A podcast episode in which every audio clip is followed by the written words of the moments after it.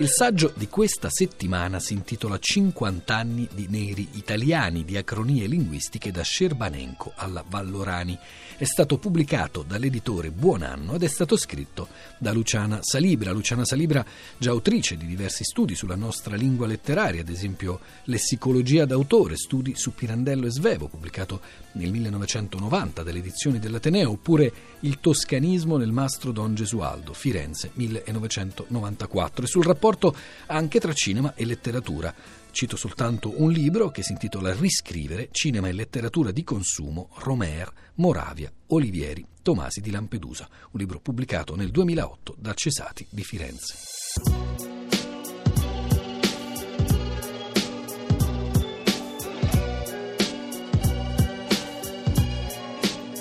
Anzitutto c'è una veridicità toponomastica alla quale questi scrittori aspirano perché aspirano per le loro storie che possono essere bizzarre e incredibili ad una cornice realistica. Parallelamente poi l'ancoraggio ai luoghi viene perseguito anche attraverso l'uso di varianti locali dell'italiano eh, o addirittura del dialetto. Insomma, particolarmente questo l'ho visto sia in Scerbanenco che in Lucarelli livelli e, e, poi bisogna dire che il dialetto in particolare diventa elemento di differenziazione tra narrato e parlato. Um, naturalmente siamo all'interno della variazione diatopica della lingua, ma anche dal punto di vista diafasico ci sono delle, eh, delle differenze, ehm, vale a dire la lingua mm, può variare in questi scrittori a seconda mm, della situazione comunicativa o a seconda degli ambiti ambiti e dei ruoli dei parlanti e così ho visto che in particolar modo in Simi c'è l'immissione di gergalismi eh, legati al mondo della malavita. Per esempio, stare in bandiera è un gergalismo che significa essere latitante. Ci sono poi delle lingue propriamente di mestiere. Così ho notato che in Scerbanenco e in Lucarelli, in minor misura in Machiavelli, sono riscontrabili addirittura porzioni testuali che riproducono titoli e articoli di cronaca nera. E, ehm, e in Lucarelli poi ci sono addirittura porzioni testuali che riferiscono dei verbali, sono quindi informati al linguaggio burocratico e al linguaggio giuridico giudiziario.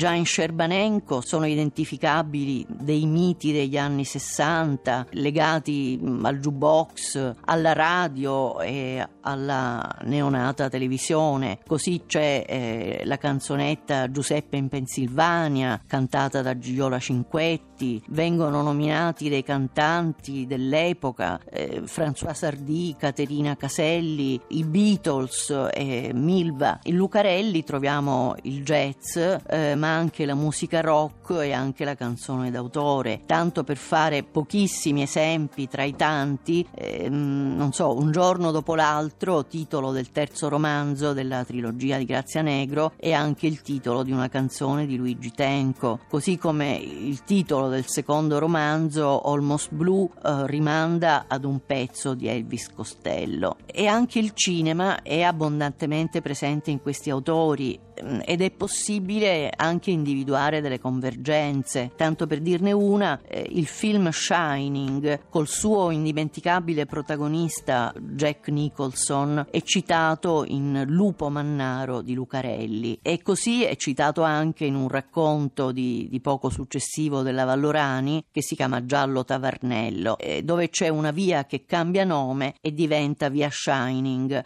Naturalmente per questo riferimento è doveroso ricordare anche anche che c'è un romanzo prima del film, è un romanzo di Stephen King, però il film penso che sia famoso a livello proprio planetario.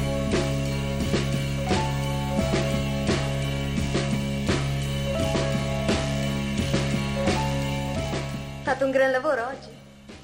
Certo. Ehi, alla televisione dicono che nevicherà. E io che cosa dovrei farci, Wendy? Oh, andiamo, tesoro. Come sei scontroso oggi? Ti prego. Non sono affatto scontroso, è solo che vorrei finire il mio lavoro.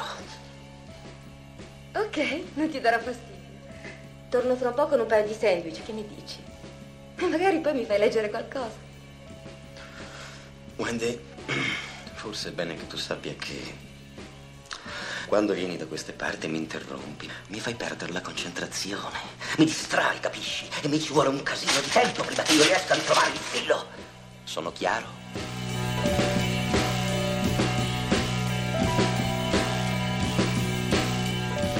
Anzitutto voglio ricordare che Scerbanenko è l'iniziatore del genere poliziesco uh, all'italiana con le caratteristiche che ho appena ricordato ben prima che io eh, mi cimentassi con questa indagine si è parlato di lingua contraddittoria. È una lingua che non rifugge dalla parola letteraria, da parole dotte dotte, da citazioni, e non so, per le parole dotte per esempio l'aggettivo nefando usato sia dal narratore che dal protagonista Duca Lamberti, mm, ma che nel contempo adotta anche una sintassi ehm, semplificata, elementare, con un modello di italiano assai vicino al parlato, pieno di ripetizioni e con un'insistita paratassi. Ad esempio ho notato che non usa le relative, ma che preferisce ripetere la stessa parola. E, appunto si è parlato di lingua di stampo paraletterario. E a questo proposito mi pare giusto ricordare che siamo davanti ad uno scrittore che non solamente è autodidatta, addirittura aveva avuto dei problemi economici per cui non, non aveva neppure terminato le elementari. E, e quindi la sua competenza può avere qualche incrinatura, ma voglio ricordare che è anche uno scrittore grafomane che scrive di getto, direi in maniera compulsiva e che scrivendo in questo modo ha poco tempo per, per rileggersi, per correggersi. Lui stesso dice che gli piace scrivere 4 o 5 romanzi e centinaia di racconti all'anno.